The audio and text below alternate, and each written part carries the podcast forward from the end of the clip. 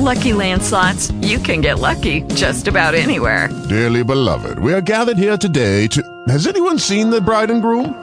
Sorry, sorry, we're here. We were getting lucky in the limo and we lost track of time. No, Lucky Land Casino, with cash prizes that add up quicker than a guest registry. In that case, I pronounce you lucky. Play for free at LuckyLandSlots.com. Daily bonuses are waiting. No purchase necessary. Void where prohibited by law. 18 plus. Terms and conditions apply. See website for details.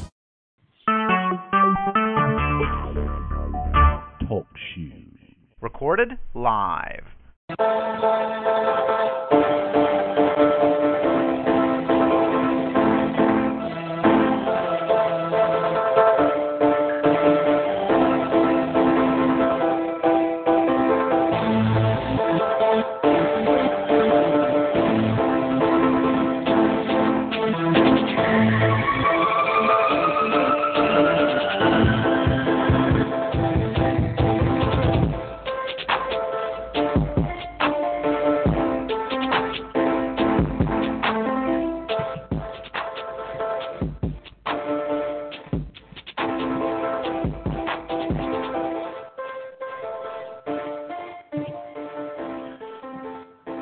Good evening, ladies and gentlemen. It's Tuesday, January 6, 2015. You know the voice. I don't. Yeah, you do.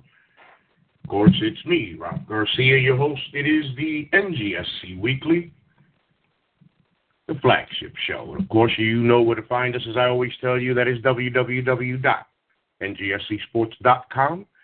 It's a special night, number one. It's the first show of the year. I, I had to make sure. I, I looked at the date like, what, what, what was seven days ago? Oh, yeah, okay. Uh, it is the first show of the year of 2015. And I'll say real quick, we'll talk about it at the end of the show.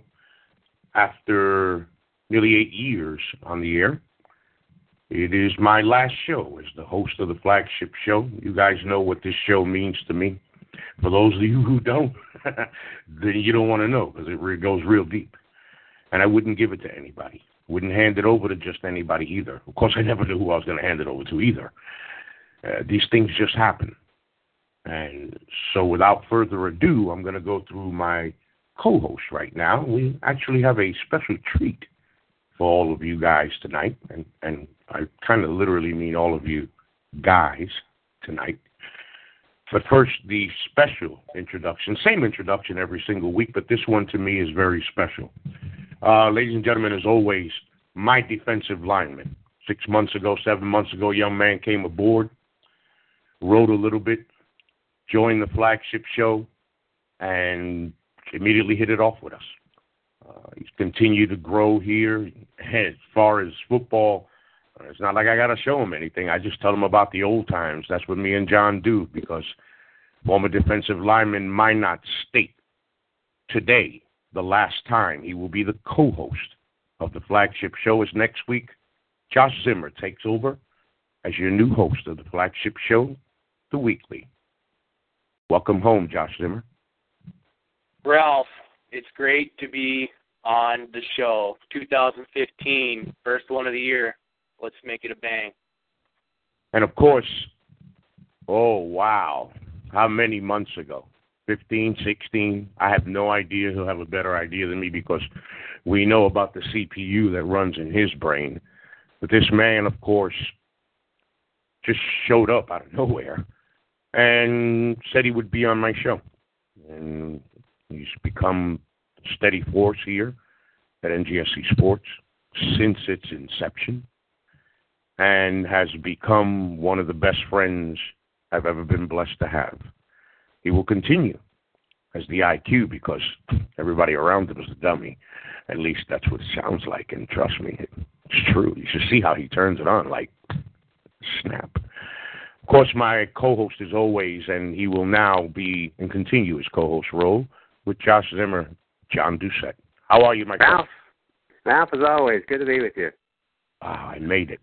I made. I, I finished my career, and not once did John say it wasn't a pleasure to be with me. I, I sweat at this point every Tuesday, and I wait because sometimes you know, John knows how I can be, but he doesn't hold it against me. And then Tuesday, he still loves me. That's great. Well, folks, as I leave, Josh takes over. John takes over. You know, got to throw a little something, something in there because you're going to lose me. That's a big loss, you know.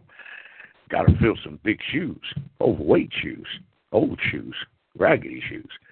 So I got to replace it with something good, right? Uh, this young lady, uh, yeah, I didn't stutter. This young lady comes to us also from Minot State. She's from the state of California. That's her home. Very well educated.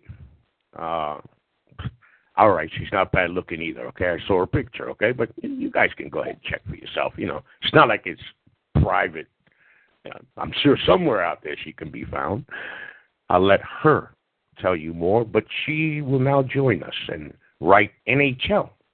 She will join Josh and John weekly as our NHL analyst, and she will also talk her Indianapolis Colts football team. Ladies and gentlemen, we'd like you to welcome to the family Jamie Council. Jamie, welcome. Thank you, Ralph. It's good to be on and sad you're leaving, but the shoes I bring are probably a little more sparkly and a little bit higher heels than the old ones you're leaving. So. Mm-hmm. And if I looked at those heels, I would fall even in bare feet. That's scary stuff. I still can't figure out how a woman does it, but that's why we can never figure out a woman. Uh, thank God we got you guys. Woo, boy, don't lie, guys. It's true. So, first thing I do want to start this evening, you know, they say that one of the sayings in life is that death comes in threes, and unfortunately, death is never something that can ever be joked about. We lose people that are very important to us. I happen to lose uh, a friend of mine uh, several weeks ago. Another friend of mine lost someone important last, and in between, I lost, we lost, and so many people lost Stuart Scott. Stuart Scott battled cancer, battled it for somewhere around seven, eight years, and three times. You've heard everything about it, how he battled it, the way he lived it, the way he fought it, what he felt about it. I'll tell you a story real quick and turn it over to everybody else for their thoughts. Back in 1993, I was working when Stuart Scott went on the air, I came home and I lived in the projects of New York City in the Bronx and leaning up against the mailbox. And one of my friends is running up the hill. He's doing like a three seven forty. Jumps in my arm, dude. Oh man, you gotta you gotta see it. You gotta go Sports Center. He's he's talking Sports Center. You gotta go upstairs. What are you talking about, man? His brother's on the air, man. One of listen, one of ours, man, talking. I mean, he just was losing. I didn't understand what he was saying. So obviously, got to go watch the six o'clock Sports Center. And there he was.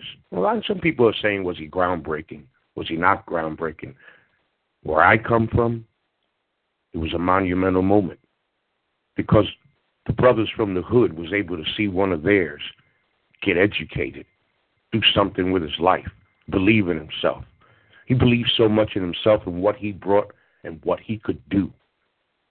There he was on what was at that point one of the biggest stages on television, ESPN.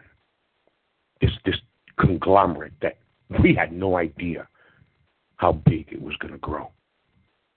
Young men like me, who's now an old man and getting older, was able to believe, even if it wasn't to do what he was doing, Maybe you were going to be an athlete. You wanted to be interviewed by Stuart Scott. Maybe it had nothing to do with sports. Maybe he just inspired you. Did you know what? I don't have to be another statistic in the hood. I can go get an education and I can do something with myself. I can be just like him. And so, Stuart, from me, Ralph Garcia, CEO at NGSC Sports, on my last show, on the flagship show, I'm going to throw one of your sayings back at you. But first, thank you for one of the greatest times of my life, just in this just one moment in time in 1993 that you shook up my world and so many around us for the inspiration. the beautiful speech, as Jimmy V once said. Don't give up. Don't ever give up. Prayers, condolences to your family, your loved ones, your friends, your colleagues. And for me, Stuart Scott, you will always be as cool as the other side of the pillow. John Doucette, Stuart Scott. I think what Stuart Scott brought to ESPN was, frankly, a, a younger generation at a time when this network was was growing, but unfortunately, they were growing with people that uh, were starting to get old themselves, and I think that uh, they needed a fresh and a young voice, young perspective that was going to uh, to bring a younger generation, uh, a younger audience to that network to to allow it to really explode the way it did. And I do think that Stuart Scott was uh, he was the main cog of that uh, revolution, if you will, of uh, of ESPN, going from uh, an audience that was kind of uh, uh, middle aged to to an audience that was uh, frankly becoming college age. And I think that uh, he deserves a lot of credit for that because his ability to be able to, to speak their language and, and do it in a way that uh, really didn't insult anybody, I think allowed ESPN to really grow uh, leaps and bounds the way that they did. And uh, uh, there's no question that he's going to be missed. There's no question that uh, this past Sunday was a very difficult day for all those people that work at ESPN. But uh, the time that they had Stuart Scott uh, in Bristol was uh, not only a very important time, but I think a time that's going to look back on as uh, as a key and critical uh, reason why ESPN has become what they are. And and John, you and I, of course, we're going to turn it over to the younger generation here in just a second. You and I come from the inception of ESPN that, uh, you know, don't know where you were, John, but I'm very sure that you felt just like me when we found out that this network was starting. And we watched it, never knowing what it would become. And with that said, Josh, we now turn to the 2000s, the year 2000, 14 years ago. Hey, it's okay. Maybe you weren't. You still you were still in school, but you knew sports. You loved sports. You knew ESPN. You you heard. You watched Stuart Scott. Yeah, uh, both of the both of the statements that you guys made were uh, you know were extremely true uh, in their truest forms. Um, with me being part of that younger generation uh, that was captivated by just the actions and the mannerisms that Stuart Scott brought on. I mean, a prime example and a good story is, you know, I remember growing up, even in the '90s. Uh, I remember growing up watching Michael Jordan highlights uh, in the morning while my dad was getting ready to, you know, to get ready to leave to go to the fire department, and it never failed. You would always hear him. You know, I always have the vision of the '98 finals where everybody believed Jordan pushed off, but he sinks that shot, and you just hear Stuart Scott go, you know, booyah, you know, as cool as the other side of the pillow, and Jordan wins the sixth ring.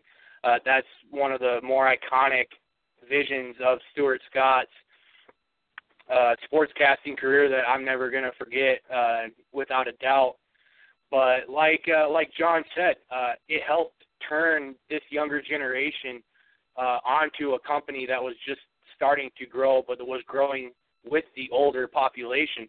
You know, I you looking back at now in 2014, you know, I coach high school wrestling, you know, so I'm around middle school kids, high school kids, uh, even elementary kids, and times before the weight room, they're in the weight room or in the, you know, hanging out in the locker room. I walk into the locker room and they're sitting there watching Sports Center. Um, it, he helped captivate that younger audience and help it grow to the platform that it's at today. And uh, like you said, there's there's no words to to put into thanks just what he has done for this company, but what he has done to sports in general. I mean, uh, just the words and the way he handled himself uh, over the the years, um, especially you know going through his his three rounds uh, three rounds of cancer uh, for the fight. Um, the way he held himself, you would have never known he had it until uh, it became publicly known. So again, um, I'll never forget him. Uh, he's never going to be forgotten. His sayings are going to be even larger than life now. And you know, again, consol- uh, condolences to to him and his family uh, and everybody who uh, was impacted uh, by just the impact that Stuart Scott made uh, on this generation and on, on the United States in general. Yeah, it was a great story. Before I turn it over to Jamie on her thoughts, you know, we were talking about Stuart Scott, and everybody, you know, knows about, you know, he was a guy who had lines, and it was some of the lines that, uh, you know, he took from rap songs, uh, songs, you know, R and B songs. Again, they made those in those neighborhoods be like, oh, wow, he could do that. It's okay. For example, La Di Da Di, he likes to party. He don't cause trouble. He don't bother nobody. Or, like gravy on a biscuit, it's all good. Jamie, Stuart Scott. Yeah, and when I um heard about it, I remember I was talking uh I talked talking to Josh about some of this stuff and just how it means something different to our generation. Because granted, when he went on the air in 1993, I was one year old, and so it's not like I remember that or how groundbreaking it was. So growing up, it was a normal thing to see that, and um, you know, it's it's kind of it's kind of sad that you have to that someone has to be going through a battle and someone has to sometimes lose their life um, for you to really reflect upon it. But um, you know, with his passing, when I was really thinking about it, because that's the industry I'm going into, and he has brought so much. If you have President Obama speak at your, you know, speak at your funeral on your behalf, you know, you know it's a big deal. If you have Michael Jordan and Tiger Woods and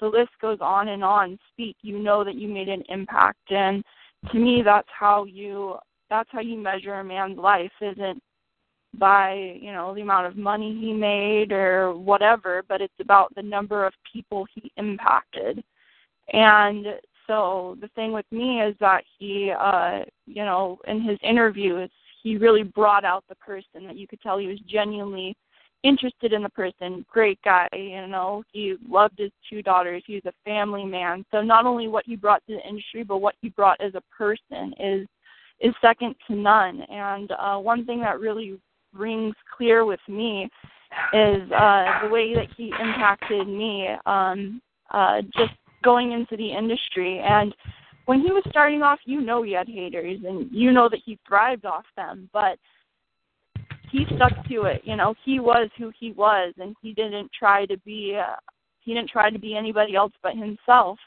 And so just that aspect of it really rings clear with me as I go into it. And so him being himself really inspired me as a person and um so I think it's uh the sports world really lost um really lost something special with the passing of of uh Stuart Scott.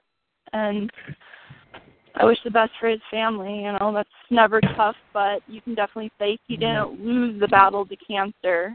Um, it may have taken his life, but he definitely fought back. Yeah, and you know he's going to be missed. But hey, like he said, and like we all know, everybody's time is going to come. We just got to make the best of what we have. Uh, like he once said, and the Lord said, you got to rise up. All right, peace to it, Scott. Thank you so much for all the memories. We'll never forget. We'll keep on striving. And remember that when you're out there, you're hurting, you're in pain, something's wrong. Think about what people like him have to go through. It'll get better. All right, so we're going to go ahead and uh, move on here. Uh, I held that together. All right. As we go on and wrap, of course, NFL playoff weekend. Wildcard weekend, of course, came about. It's the second season. This is where, of course, teams that win a division with a losing record get to play in the playoffs, host a game, and win it. I, I still don't uh, understand but I'm going to start off and go right back to you, Jamie, as we like to talk Indianapolis Colts football. Uh, Bengals uh, go to Indianapolis. Uh, everything's, you know, to talk about Andy Dalton and his career and what he's done. People, wow, for Steve Khan taking the Bengals. To, but uh, ran into a little bit of bad, uh, no pun intended, luck. And the Indianapolis Colts uh, did what they had to do. It, I, I still see, you know, problems. Of course, you know, I wonder if Andrew Luck can do this by himself as the Colts continue to suffer as far as their running game is concerned. But uh, Jamie, uh, Indianapolis Colts 26, Cincinnati Bengals 10. Yep, and that was the score that did it for them. Um, so with their win against the Bengals by the end, uh, kind of made them look more like kittens. Um, you know, they lost in the preseason to them seven to thirty five and then were able to beat them twenty seven to zero. But the thing that you said still with the struggling running game, they kind of found a running game with Herron. Uh so boom as they would say, with his touchdown, you know, in under four minutes. And a little uh, stat for you that uh, Dan Herron actually surpassed the total rushing yards of six of Richardson's games on the first drive. So it kind of shows you the big leaps, I guess, the Colts are making. Not saying that it's going to establish a running game, but at least it's better than nothing. And uh, going back to the Colts, big part of the game was also their kicker. You know, Adam finished off the game with a 54 yard field goal. Um, his reward was a drug test. I'm sure you guys know the story on that, so that's kind of funny. But really, the Colts won in the passing game. You know, like you said, with a little bit of luck. Um, Luck had 376 passing yards out of 482 total yards. You know, and receiving T.Y. Hilton, lucky number 13, didn't get a touchdown, but he still went for six for 103 yards. Um, so their passing game was on and they had they had six um excuse me they had eight receivers eight targets while the Bengals only had only had five. And also you mentioned talking about Andy Dalton. You know in his past four career postseason games he has one touchdown pass six interception and zero wins. So um, I think that the Bengals are definitely reconsidering their six-year, $115 million contract with him. And uh, he may have been uncomfortable without Green and uh, Gresham, but you know you have to make do with what you have. Take a look at Andrew Luck. He has um, made something out of nothing with the Colts. And um, also, welcome to the NFL. Donte Moncrief had uh, three receptions and a dime touchdown, thanks to luck. But uh, welcome to the NFL for him. The third quarter um, touchdown by him, and um, so yeah, not much on the Bengals side with early, uh, early um, uh, from the Colts defense. They kind of made some early changes that really shut down any run run game or pass game or any game by the Bengals. Like I said, they looked more like kittens out there. But um yeah, the Colts uh, look good in that. And so that's uh that's well, kind of yeah, the main and, points and, and I we'll had. See, yeah, and we'll see we'll see we'll talk later on of course as we uh preview uh the Colts upcoming game uh, against a team I I don't even know. I've never heard of them in their quarterback. John, you know, we this is a game that you and I have watched evolve in, in several different ways, and gen, the generation before us watched the same thing as the NFL grew, and you know we are lucky to have come in at a great time uh, when the NFL slowly took off, and then of course, boom, uh, it became what it is today.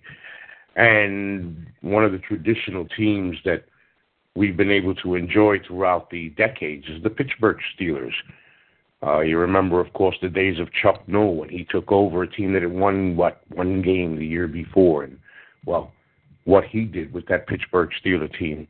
Bill Cowher comes along, and then Mike Tomlin. You know, the game changed from a running game to a passing game to an ultra passing game. But John, you and I know without a running game, I, I, to me, it doesn't matter if you can throw the ball 50 times and you've got two Megatrons. You need someone to hand off to that can help move the sticks. So for the Pittsburgh Steelers, Le'Veon Bell was not going to be able to do that. And it would be left up to Big Ben against a Baltimore Raven team that, of course, features a quarterback, one Joe Flacco, who somehow during the season, well, can really look like the average Joe. Boy, when that postseason comes around, John Flacco turns into a little Superman. Well, let's face it. I, I think the one thing about the Baltimore Ravens, and I said it last week, uh, if you go back to the first month, month and a half of the season, and all the distractions that that football team went through, to be able to uh, to weave and navigate their way through those distractions and still put together a good enough season that was going to get them into the postseason, they deserve all the credit in the world.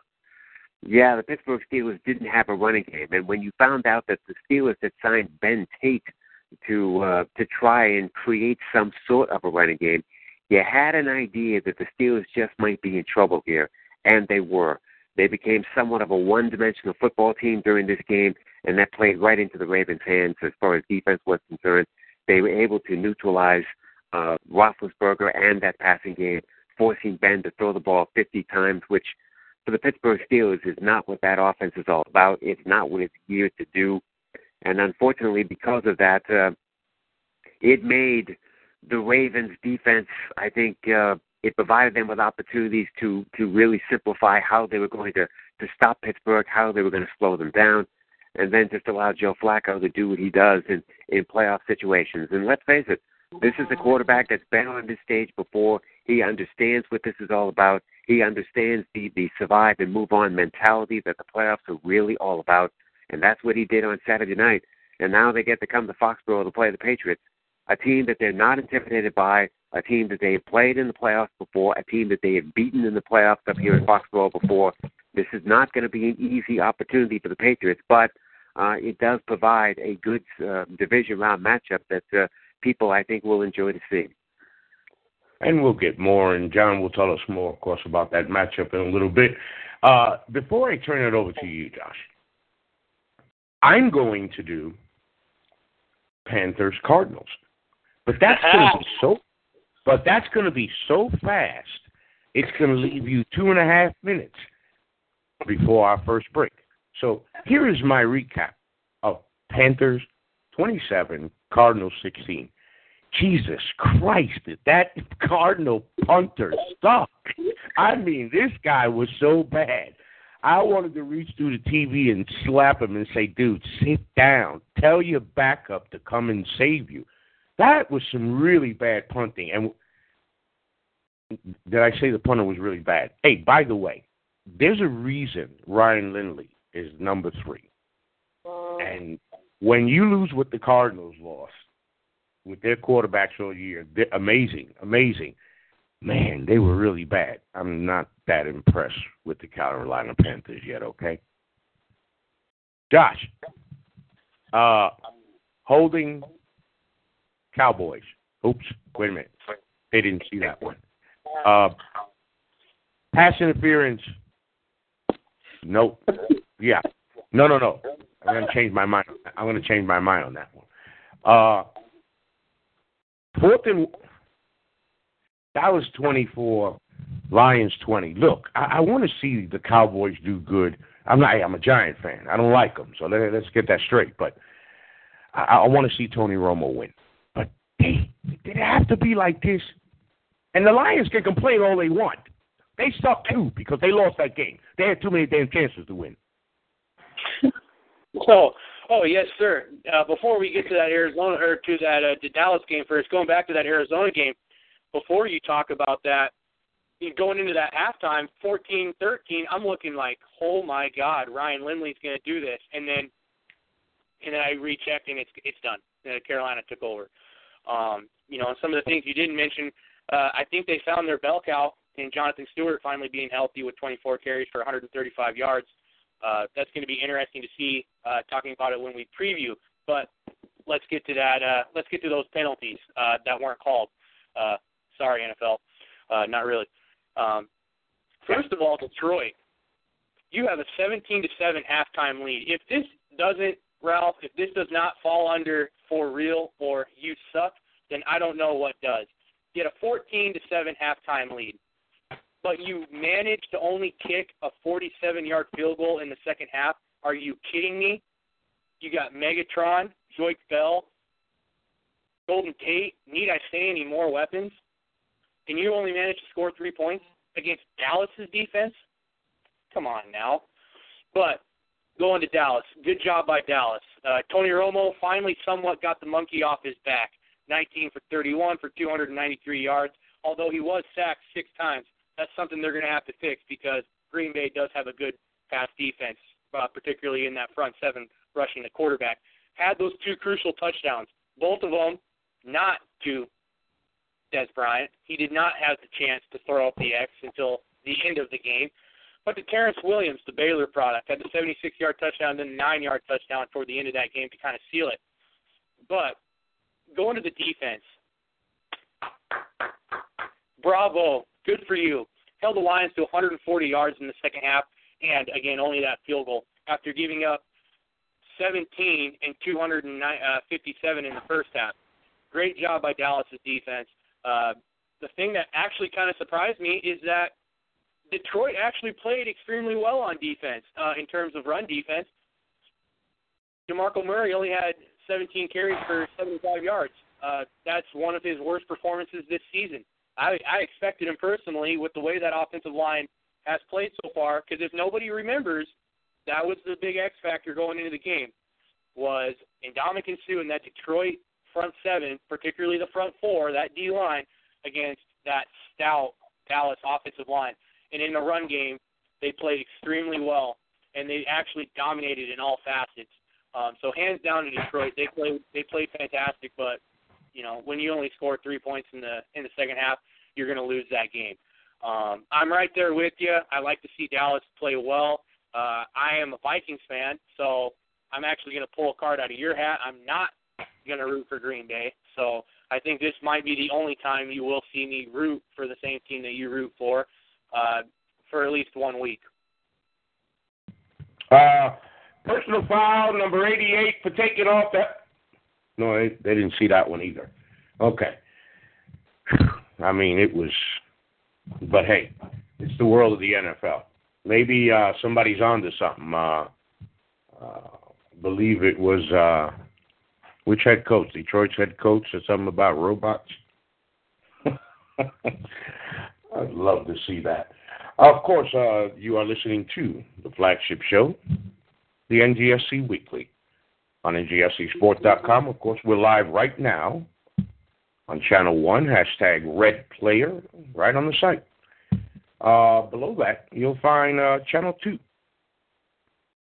I mean, I don't want you to turn away from me my my last show as a host. Don't leave me. But if you have to, check out Tuesday Timeouts with Big Jim. He is on live channel two, hashtag blue player. Of course, current content on the website as always at ngscsports.com. EJ Christian gives you five takeaways from NFL Wild Card Weekend. We've got something up there says What's behind the Boston Bruins struggles? By the way, usually I, I play music. Not going to do that anymore. What for? I'm not going to be doing it anymore anyway. Might as well just run my mouth. Uh, so we've got the uh, NHL article up there, of course, about the Boston Bruins. A great Major League Baseball piece. We'll be talking about that to close the show, of course. Randy Johnson, Pedro Martinez, John Smoltz, and Craig Biggio make the Hall of Fame. We've got more. We've got a new uh, category up there. Part of uh, what the new flavor will give you on the flagship show is the knowledge that Josh brings as far as football players, prospects, draft, profiles. Our big boys, or Zimmer's big boy, and Montel's big boy. They both have uh, their top 32 NFL draft prospects for the upcoming 2015 NFL draft. you'll see a whole lot more flavor as you see the category entitled 2015 NFL Draft, and it's a tab up top. Right, tab number two, right behind the, uh, right next to the NFL tab. If you click on that one right there, it'll take you right to the page where Montel Hardy, host of the Cold Front, and Josh Zimmer will start packing it in with a bunch of uh, draft stuff. I, I'm not even going to take the thunder. I, I'm not even going to worry about that this week because Josh takes over next week, and I'm sure he's going to fill all your ears with all that stuff anyway. And I can't wait to hear it. But of course, again, uh, real quick as we go back to the show, it's been been a been a been a been a crazy ride. I remember the beginning of this. Uh, it was finding the the technology that was so groundbreaking for a bunch of us 10, 15 years ago. Uh, to be able to find a platform, to be able to get a mic, get a computer, and speak your mind. Get a couple of friends out. Get some people you didn't know, you don't know, and talk sports. Talk your favorite sports. You know, ask some people. Uh, one of the greatest moments, without a doubt, that I have to say is when several years back on the old show that started it all. And by the way, you know who you are out there, Doc. I love you. Thank you for bringing me into this business. Uh, I remember him saying, and on the line right now, Reggie McKenzie. Wow, that's cool. After Reggie McKenzie, I heard my host say, and on the line right now from Cleveland, Ohio, uh, our next guest, Mr. Jim Brown. It's like, okay, cool. He's got the same name, you know. And then you heard, I heard the voice. Holy crap! Jim Brown's on the show it's one of those moments, you know, I find myself like, what the hell am I going to ask this guy? But, John, you know me. I have plenty of questions. Yeah, you did. I'm sure you did. I'm sure you found some way to uh to get Jim Brown to talk football because frankly, yeah. if you were going to talk football with with anybody, Jim Brown would be one of those guys. Oh man, I mean, you know, we've we've had uh uh let's see, I believe we we've spoken to Harry Carson. We've spoken to George Martin of the New York Giants. That, that's just and others. That's just the beginning of all of this, and it continues to grow. And John and I will be out there hunting you guys down, whoever you are, because we're going to bring you to NGSC Sports and all our shows.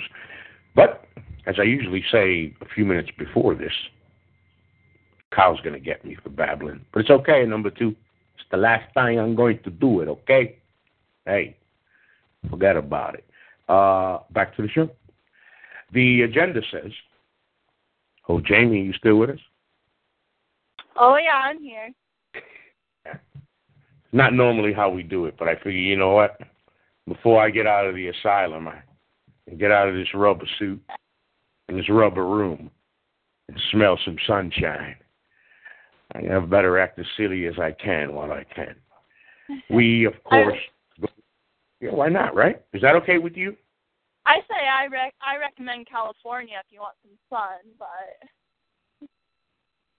Well, I won't lie to you, Jamie. I love saying it's 6:38 on the leftist coast of the United States of America, Pacific time. But I went to L.A. Uh, back in the 80s. I asked my friend in New York. I said, uh, "You want to go see the Mets this weekend?" He says, uh, that'd be cool, but they're playing in Los Angeles, Ralph. I said, I know. He looked at me and said, what are you trying to tell me? Or, or, or like, remember the show, remember the show, uh, uh, John, what are you talking about, Willis? so, so I pulled out plane tickets and, and, and tickets to Dodger Stadium. We hung out in Los Angeles for the weekend and watched the Mets. It was great. But I didn't do too much in LA though. I was just there for the Mets. But hey, wish they all I wish they all I wish they all could be California girls anyway. So we look ahead. So we look ahead. John, I'm going to take it back to you as you mentioned, and, and, and it's easily known. The Ravens are going to Foxborough. First thing is anybody going to Foxborough in January got some issues. But the Ravens are a team that don't feel that way because not once but twice have they gone to Foxborough in the playoffs and conquered Brady and the Patriots. So, John, what's different about this time? I don't. I, I, the hope is that uh, the Patriots are just uh, a bit more wary of what uh, the Baltimore Ravens bring to the table when they come here to Foxborough. As I said earlier, this is a Raven team that is not intimidated by this stage, not intimidated by coming to Foxborough and, and playing a, a Patriot team that uh, is loaded. No question about that. They've got plenty of weapons that can can make a life miserable for the Ravens. But Baltimore has found a way to uh, to neutralize things in the past. I'm not sure that the the defensive studs that the Ravens brought up here the previous two times that they uh, came up here and were successful are um, as good as as maybe the ones that are well. Uh, let's face it, replacing a Ray Lewis is a very difficult thing to do, and he was the heart and soul of that defense on both of those occasions when the Ravens came up here and won. They don't have Ray Lewis this time, and there are other pe- members of that defense they don't have as well. But still, the Ravens are a team that understands what it takes to uh, to be successful on the road and to be successful in what's going to be a rather cold environment when they get up here on Saturday. Uh, the Patriots, with the week off, they've they've gotten healthier, uh, which is obviously a good thing. There were some players that only played very little in that last game against the Buffalo, uh, and hopefully the the week of of healing for this football team has has done them some good. Um, but still, you know, the fan base up here now expects the Patriots to get to Glendale, and if they don't get there, this is going to become a difficult season. It um, it kind of reverts back to what happened that Monday night against Kansas City. That's not really going to go away unless the Patriots do find themselves in Glendale on February 1st. That's what a win streak will do. That's what becoming the number one seed in the AFC will do, and that's what uh, providing you with these home games in January is going to do for a fan base that now wants and really now expects another championship run by this team. Well, John, in the beginning of the season, remember that the Patriots were done. The Belichick Brady era was over. And what did I say? Don't piss Tom Brady off. Now you screwed up. And, well, they pissed him off. And we know the run that the Patriots went on. Uh, people should be worried, you know, Patriot fans, the Patriots, because of what the Ravens have been able to do. But John, you know what? I, you know what? I'll tell you why the Patriots are going to win. Real simple, because he's still pissed off. It's still the same season, and he's oh, really pissed off. Yeah, he's really pissed off now because, I mean, look, this is the one guy. I mean, you know, there's been a lot of intimidating guys. We've seen some of the meanest sons of bitches on the football field through via TV, but I don't want to be Tom Brady's teammate and he's on his way to me to chew my ass out. I I I I, don't know. I just want to get up and go. I don't know if I oh, want to oh, that, but absolutely. I mean, this is the time of year when when the weapons on that offense really have to be the weapons on that offense, because uh, that's what Brady is going to expect of them, and he's what he's going to expect of that offensive line. Which, by the way, I think if there is a concern for the Patriots and a concern for the fan base, it would be the offensive line and their ability to be able to protect Brady through this game. If they can't do it, there are going to be a lot of issues that maybe the Patriots can't solve. And before I turn it over to the youngins, as we say here down south, I'm going to preview the Panthers Seahawks. Hold on. Let my take let me take me a ah, cold water. John Water, no Gatorade. Good. Okay. Panthers Seahawks. Here we go, guys. And the home, and the kickoff. And then fourth down, Panthers. First down, Russell Wilson. There's a touchdown. Seattle. Fourth down.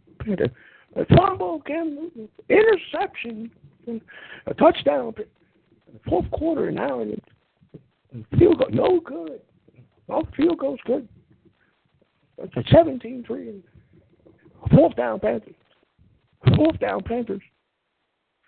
Fourth down Panthers. Because that's about where it's going to end.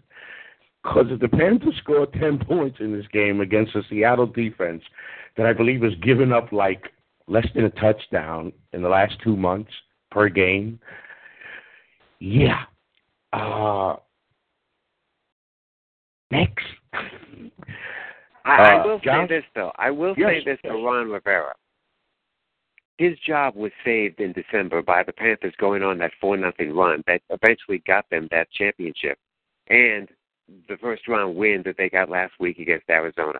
There are a lot I of people in Carolina that would love to see Ron Rivera out as the head coach I- of that football team. a lot of people, a lot of people outside of Carolina that would Yeah. like to see Ron Rivera's ass out. Because let me tell you, I'm not giving credit to no coach who had a good end of the season and it ended seven, eight, and one.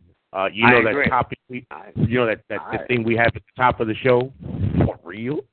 Yeah, know, I understand, but I do think that in Rivera's case, the fact that they went on that late season run and won that division championship and won last weekend against Arizona is going to save him, regardless of what happens in Seattle. I think most people agree. The Seahawks are going to just stomp all over these guys, but it's not going to affect the fact that Ron Rivera is going to have a job for next year, and I think that that's what the late season run pretty much guaranteed. One more year on the hook. Hey, listen, there's a lot of meat lockers full of meats just hanging there, hoping that one day somebody will pick them too. Uh, Josh, Well, we're gonna go. well, We're we're, well, we're gonna go. We're gonna. Yeah, Yeah. before before we even get into where uh, my game, uh, I, I pulled it on John last week, and seeming that this is the last show, why not pull it on you too? I'm gonna, I'm going to pull a, a fast one on you and say, not so fast, my friend. I'm going to pull another one out of Lee Corso's Corso's book. Let's remember these last three matchups that Carolina and Seattle have had against each other. If you don't remember, I'll play it out for you. 16 to 12, 17 to 9, 13, 9. Granted, all of them have gone to Seattle. But you look at those three scores, and what does it say? They played a tight game. They played tight, physical, aggressive games, both that work to the strengths of both teams' defenses. Ron Rivera is known for Carolina's defense to be fast, aggressive, and physical, and having Luke Kuechly, the youngest and probably one of the biggest stars in the middle line at the middle linebacker position in the NFL right now, certainly helps that when they want to try and match up against the read option that Seattle's going to give them. The biggest key that's going to help Seattle is the fact that they have the 12s up there in Seattle. It's home field advantage, but you you can't take it past Cam Newton. And now that they have that running game officially healthy, I mean, like I mentioned earlier, they got Jonathan Stewart who had 24 carries for 135 yards. They finally have their speed. They finally have the burner healthy. DeAngelo Williams is back. That's going to be another facet. And then, of course, you got Cam. Oh, Cam! They got Cam Newton, man. And I'm telling you right now, he plays big in big games. And this is going to be a huge game, if not the biggest game in his career. So, as much as I like to think Seattle's going to win this one, don't don't put it too fast, Carolina, and playing a great defensive scheme against that against that read option offense because you know that Seattle's going to try and punch him in the mouth first with Marshawn Lynch, and if that doesn't work, it's seemingly going to become the game is going to be put on Russell Wilson's shoulders, and I just do not know against that defensive scheme if he's going to be able to do that. Just a little food for Wow. food for Wow. thought for him. Wow. Yeah, that was a lot of that was a lot of food for thought. I ate it. I threw it up. And uh, all, all I can tell you, all I can tell you is this, young man, that was absolutely beautiful. I, it was so moving.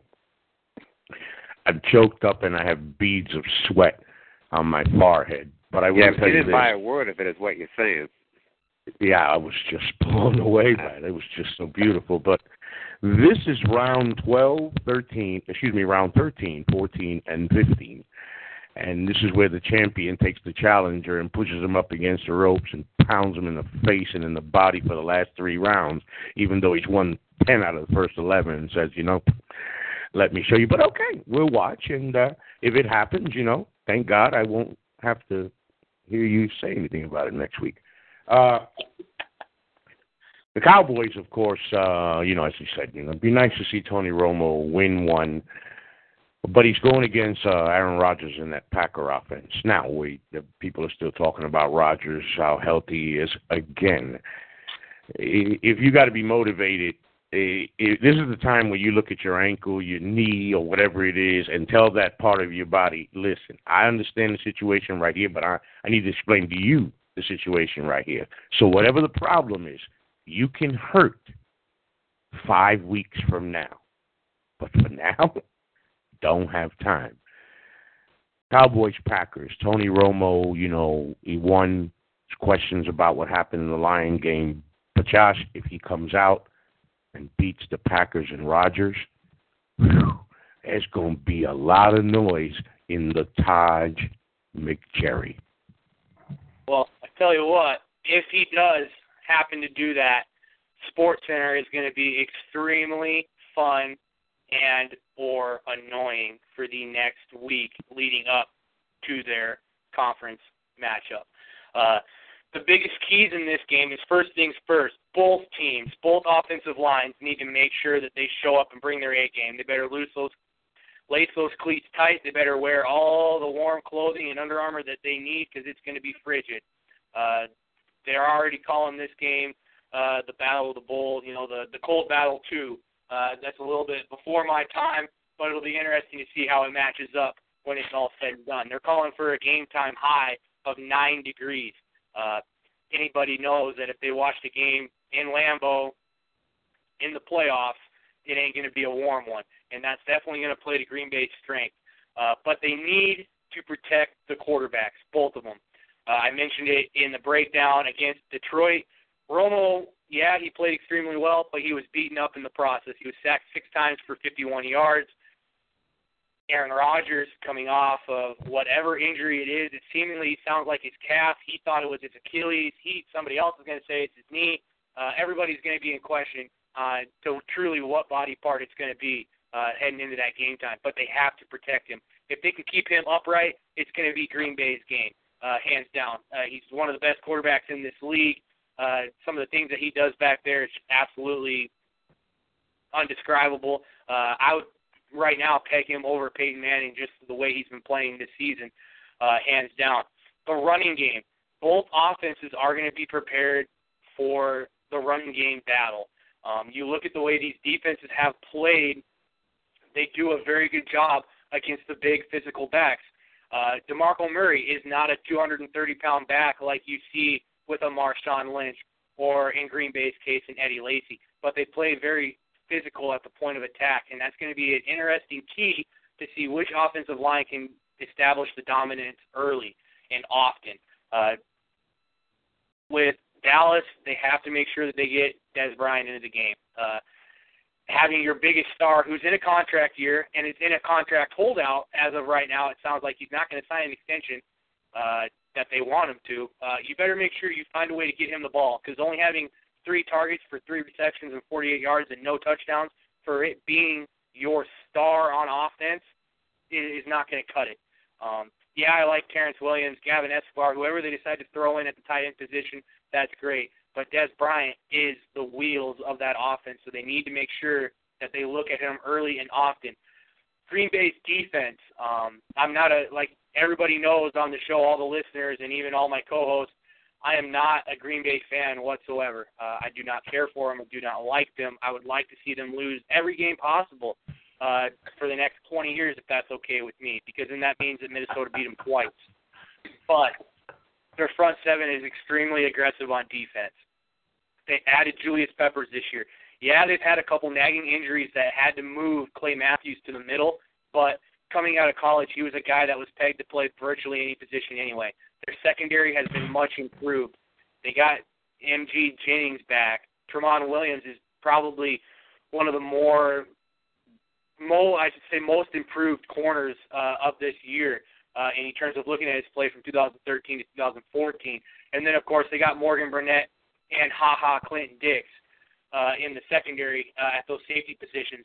Um, it's going to be a fun game to watch, guys. Uh, I'm telling everybody right now, if you have to find a game to watch, if you're not interested in any other matchup, the Colt versus uh, the Prodigy versus the Legend, uh, the, the always fun watching New uh, New England and Baltimore game. This is the game to watch because this is seemingly going to peg up if Green Bay is able to win this, and if Ralph's predictions about Seattle winning it uh, it's going to be the top two seeds in the NFC, and that's who everybody wants to see because it's going to be a rematch of the Week One game they had this year, where Seattle barely edged them out. So it's going to be a fun game to watch. I don't want to pick Green Bay, but again, I don't want to pick Dallas either. So just tune in and watch it in on Sunday. Wow. Hey, that, that, that's it. That's an easy. That's an easy way out. Uh, it sure was. Um, I, I guess this is.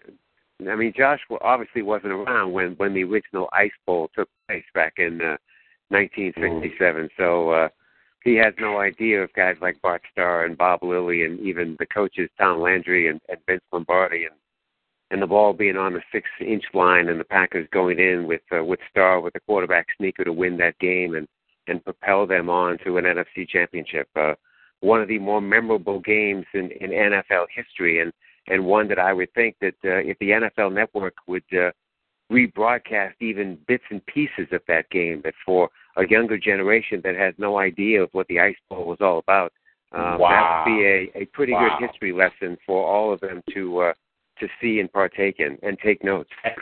And remember, and remember, John, back then there were no field warmers. There were no, No. sideline heaters and no heated seats and no, No, heated no. this and heated that and hand warmers. There was Vince, nothing. you and I both know that Vince Lombardi and Tom Landry were two coaches that didn't believe in that stuff. So you went out there with what you just had on, and that was it. And you better be man enough to uh, to accept the elements and play in the elements the way you were expected to, or somebody else was going to do it for you. That was one of the most brutal games ever played because, of course, the conditions. Jamie, of course, we close out the first hour. Got about three and a half minutes here, and when Peyton Manning started to make his journey around as to where he was going to go, as Andrew Luck would then take over in Indianapolis, it was about where. When he chose where, it was because of who? That, of course, John Elway. The only reason that Peyton mm-hmm. Manning ever came to Denver was to win a Super Bowl, something that he hasn't. The guy that took over for him, of course, took over a team and just turned it around overnight and and made the Indianapolis Colts to me one of the luckiest frickin' franchises in sports history in my memory. How the hell do you lose Peyton Manning and get Andrew Luck? And and the thing is, this guy's still young. He's still raw. He's still making mistakes. He still turns the ball over. He still runs too much. They still depend on him too much, and he's still good. Uh, but of course, you know that's going to be one of the stories. It's Luck. It's Manning. It's the Colts. It's the Broncos. I'm wondering how are the Colts going to be too hard? How are the Colts going to be able? Okay, let, let me get. I'm going to get it. Are you okay? How this how, is your last how, show, effect- I'll let you. how effective how effective can the Colts running game be against a very much improved Broncos defense, which one of which was which was one I'm really having a great ending show, which was one of their Achilles last year. And more importantly, if the Broncos neutralize this running game, which is highly likely, you're about to tell me how Andrew Luck is going to overcome playing in Denver against Peyton Manning. Yeah, this is uh, definitely going to. The Colts have a long road ahead. Um, but a little bit of background about you know me personally. I was a Colts fan since I was in junior high, and that is about the time that Peyton Manning led Tony Dungy's team to the Super Bowl. And I love Peyton Manning. I love Tony Dungy. I love the Colts. And then they lost Peyton Manning to the Broncos, and I hated the Broncos because a kid I hated was a Broncos fan growing up, so I just grew up hating them. And so now now my heart is torn personally. But looking at the numbers, they like I said, they have a tough road ahead. The Broncos D is number 3 against the run and uh number 5 against the pass. So if the Colts are going to beat the Broncos, they'll definitely be in the pass. And with a little luck, I feel um, you know if uh, they still do have a chance. You know, it's not gonna. I, I feel like it's not decided. It's it's not unheard of, but I I don't know. I'm I'm just torn with this. I think I think if Luck has a good game, and you know with Boom Herron they could get a little bit going on um on the run, but I'm more concerned with the offensive line of the Colts. You know, against the Bengals they did a great job. Not saying that the Bengals have a very good pass rush. You know, they don't have anywhere near the caliber of defensive players that that the that the Broncos do, but they were effective against the Bengals, and hopefully that carries over. You know, that was last year. The big thing with Luck is he was getting hit way too much, and he only got hit once last game. So that was, you know, great for them. And Marshall is playing pretty good on defense. You know, he's uh so on on defense I feel like the defense has been playing good, but it's gonna be it's gonna come down to if Luck's offense can overcome the Broncos defense because Luck the Colts always get lucky. It's kind of an overplayed thing, but you can't say anything else besides it. You know, he always makes it, you know, gets it done and like you mentioned earlier, Ralph, that he does hold on to the ball sometimes um, and he either makes a great play out of it, but he's on the run. He only ran the ball two times last game, and he he was very effective. He got 18 yards on two different carries, so that kind of shows that he is starting to realize uh, he's getting smarter. So it's really fun watching him develop as a player. Um, you know, for me personally, because I'm sticking with the Colts, I'm not going to not going to the orange and blue, but my heart is definitely torn because uh uh I love Manning too. So he's uh he hasn't been playing good. Well, that's another kind of factor that goes into it is that Manning has been dropping off a little bit as of late. And so I, I feel like there's wiggle room that the Colts still have a chance. Is it likely with the Broncos defense? I don't know, but being a Colts fan, I can't, I can't, I, I can't make that call. So I'm gonna say. So you're saying there's a chance. We will find out as the playoffs continue in the NFL. As we come to find out how it's going to end, what's going to happen. Uh, my my last chance to really put my two cents in for the long haul, and the only questions, and I'll do it. I'll do it in a list of questions.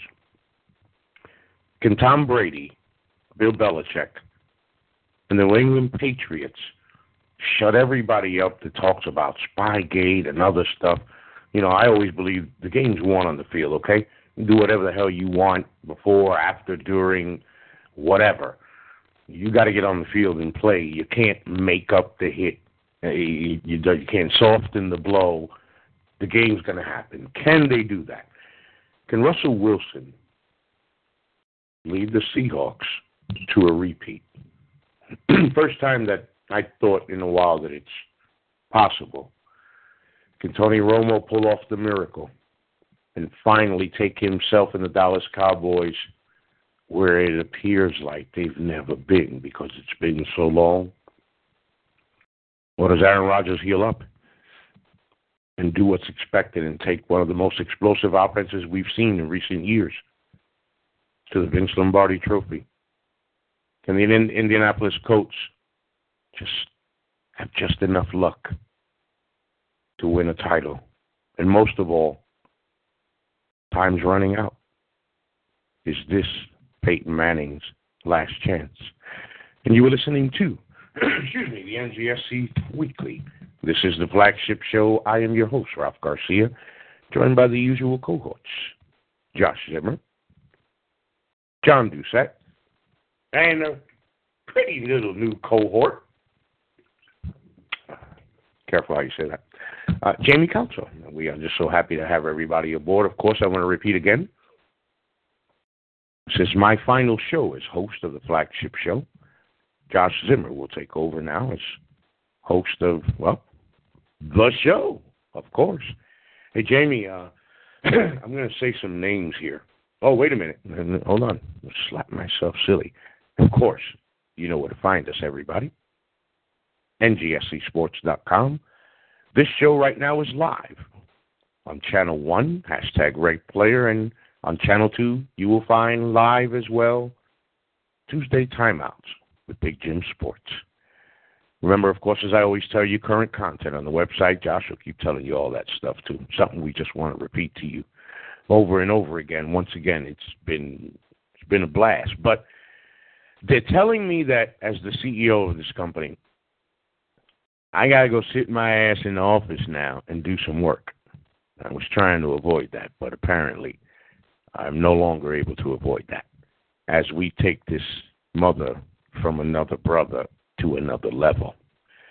Jamie, I want to run some names by you.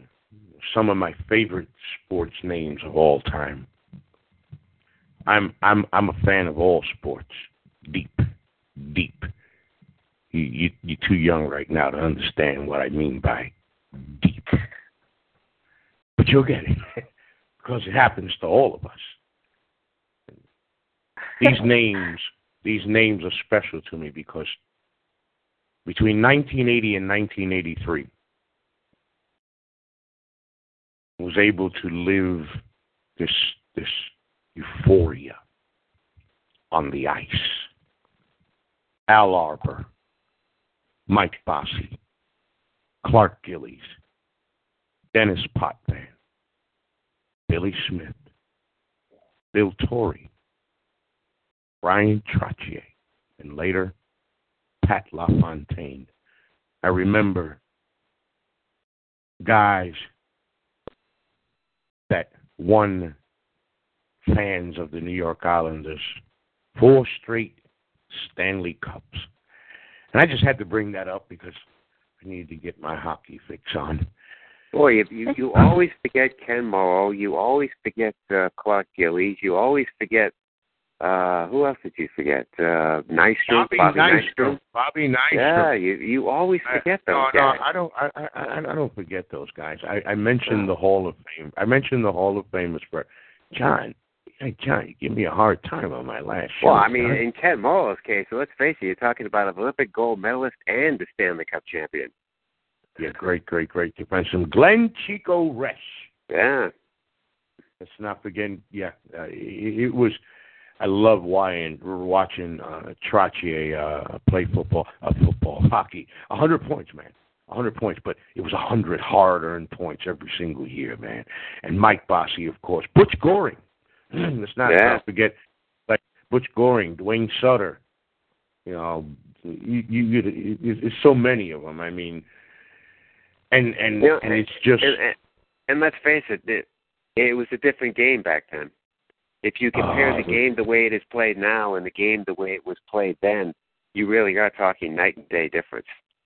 But of course, the run ended because some guy, uh, you guys, you guys probably never heard of this guy, but some guy named Wayne Gretzky, uh, like, like, like, got on the ice and he started to do things, and you know, you know, I just thought about something. We live in an era of, you know, a check, you know, we got a test for uh, performance enhancing drugs and and all kinds of stuff and HGH and I wonder what tests you would have wanted to run on Wayne Gretzky because for me it would have been is the guy even human? And he came in. Here I am, four-time Stanley Cup champion fan. It's the season called the Drive for Five, and this damn kid comes. Holy jeez! It's like it, you know with, with with 14 minutes and 37 seconds to go in the first period, the Edmonton Oilers are up four nothing, and the young man Wayne Gretzky has two goals and assists. It's like 37 games into the season. This guy's got 50 goals and 65 assists. That's a whole season. Whole season. Oh, Jamie, I tell you, you're going to cover hockey. John Bobby Orr, the New York Rangers, 1979. John Davidson, unbelievable. I, I'll never forget Madison Square Garden radio. Save! Save! Oh, what a save by John! Da- oh, John! Da- that that that I tell you, for the next two years, if you were carrying an ice cream cone and you almost dropped it and I saw you, I would scream, Save! Oh, what a save! Just give me a reason to scream save. I would call you John. Oh, what a save by John Davidson. I was, oh, man. Damn Wayne Gretzky and those damn Edmonton Oilers. But we look forward to all of your uh, hockey talk. Well, you guys got to be having a good time here. Of course, as we move on with the show, it's our most popular segment. Uh, it uh, it dies today along with you suck because Josh is going to bring you a whole brand new show. So I'm going to start for real, and obviously not the normal for real.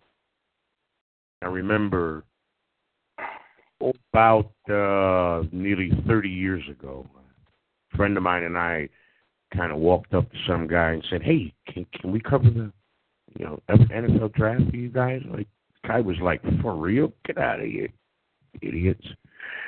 It's okay. Let's just go down to the next one. Go down to the next one. And finally, we were able to, you know, put pen to paper. Uh, Jamie, Josh, that's literally pen to paper or paper in the typewriter. I know that you kids have no idea what the hell a typewriter is, but it's okay. We really did use them. They are an ancient. They were a really good ancient, well, American secret or whoever made it. John, you remember the great old American typewriter? I do, and and having to uh, fix the ribbon every time it uh, it came loose, Oh, which can from time to time be a pain. Yeah, absolutely. Oh, that was a pain in the. I couldn't stand It stand was. Yep. And you had to use your hands. By the time you finished typing a good article, dude, it's like you lifted weights, man. It, it hurt. and and the worst part was if you had to if you made a mistake with spelling or with punctuation and you had to use whiteout. How much? Hey, paper companies, paper companies made a killing back then, man. It was mountains of Absolutely. paper. Absolutely. Uh, the worst thing that they hated was uh, was computers and uh, uh, what computers could now do because uh, I think uh, I can't I can't imagine anybody would actually even consider the idea of using a typewriter. And and and and and the eight track tape. Yeah, that too. Good Yeah, old- that too.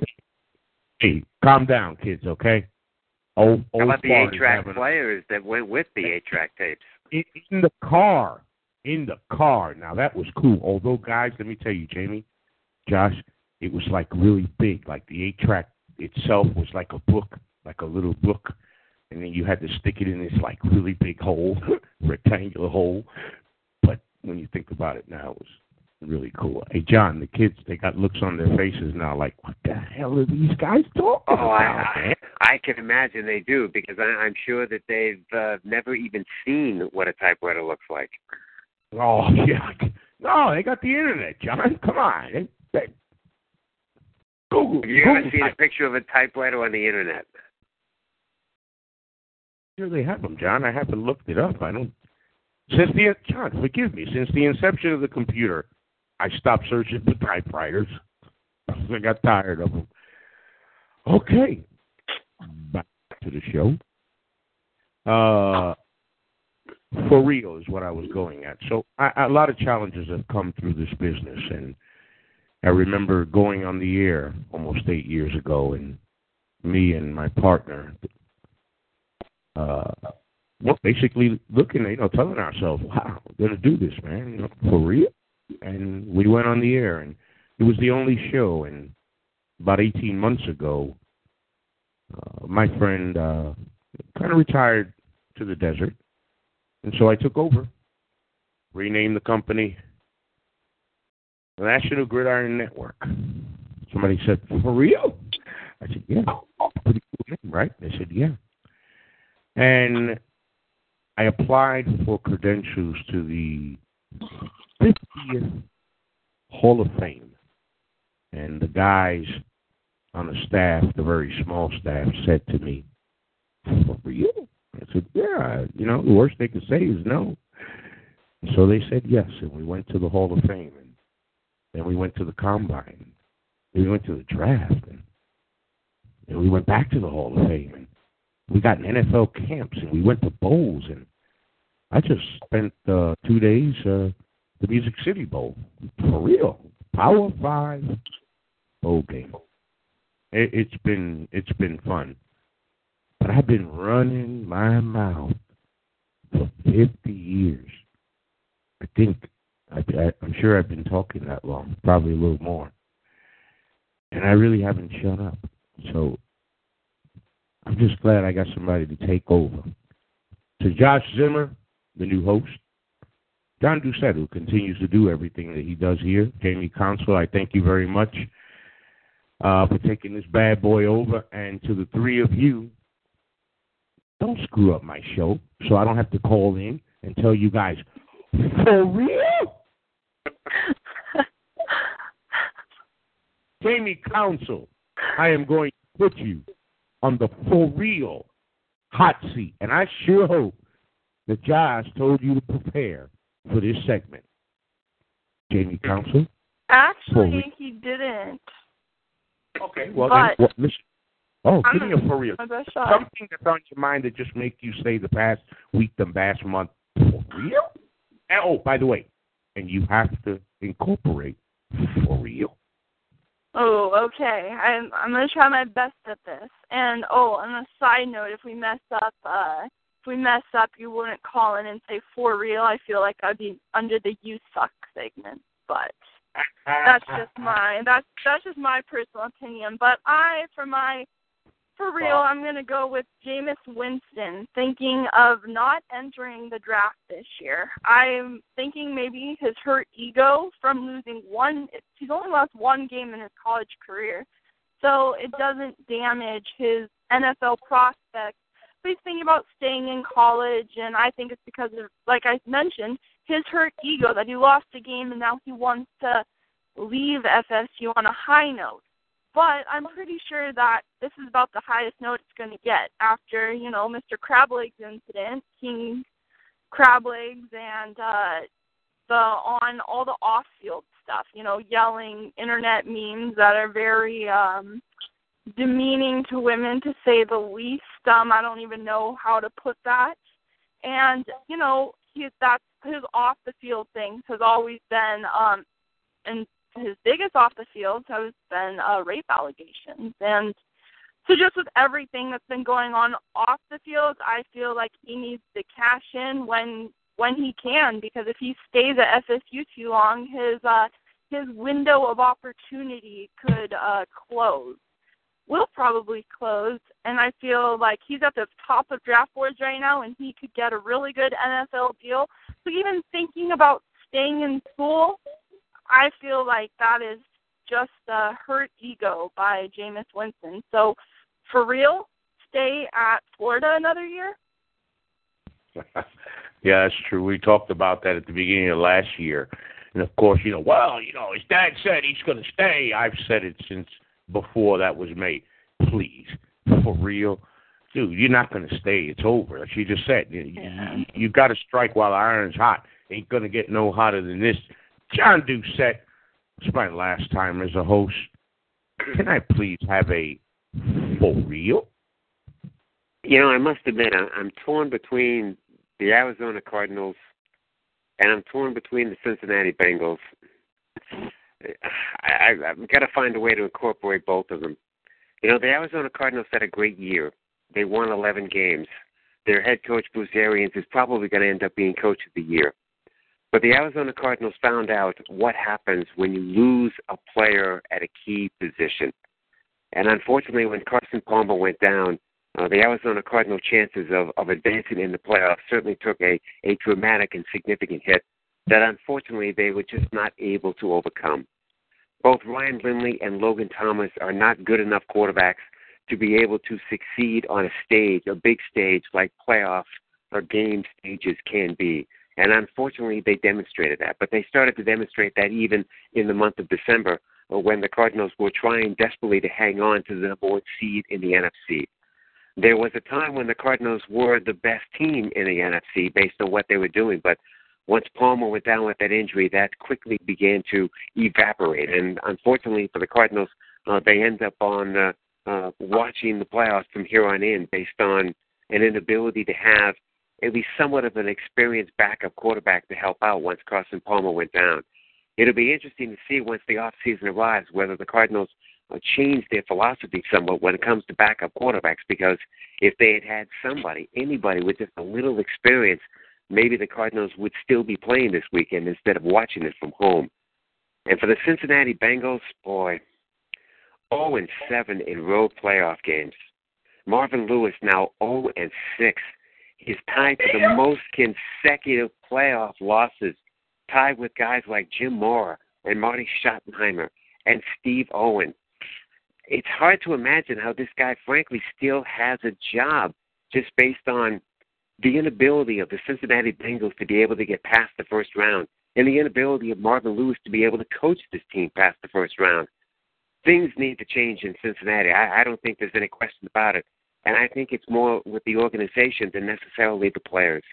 Uh, I think that uh, this off season, the Bengals need to take a hard look at themselves. I'm not quite sure they're going to like what they see, but I think it needs to be done for real. Josh Zimmer, this is your last for real. Well, this for real is going to be a little personal. Uh, Tony, uh, my father back home, I know you're listening, so make sure you uh, grab mom's phone and record this because you're not going to hear it very often. Uh, my for real is going to be aimed toward myself uh, on the comments that I made on this show last week. So, Joshua Zimmer, you pick Alabama to absolutely throttle Ohio State. As your father told you, it probably wouldn't be a good idea because it's Urban Meyer against Nick Saban, two great coaches who know how to game plan. And I told him, third string quarterback, they're not going to be able to run the ball against Alabama. Alabama's going to destroy them on the offense.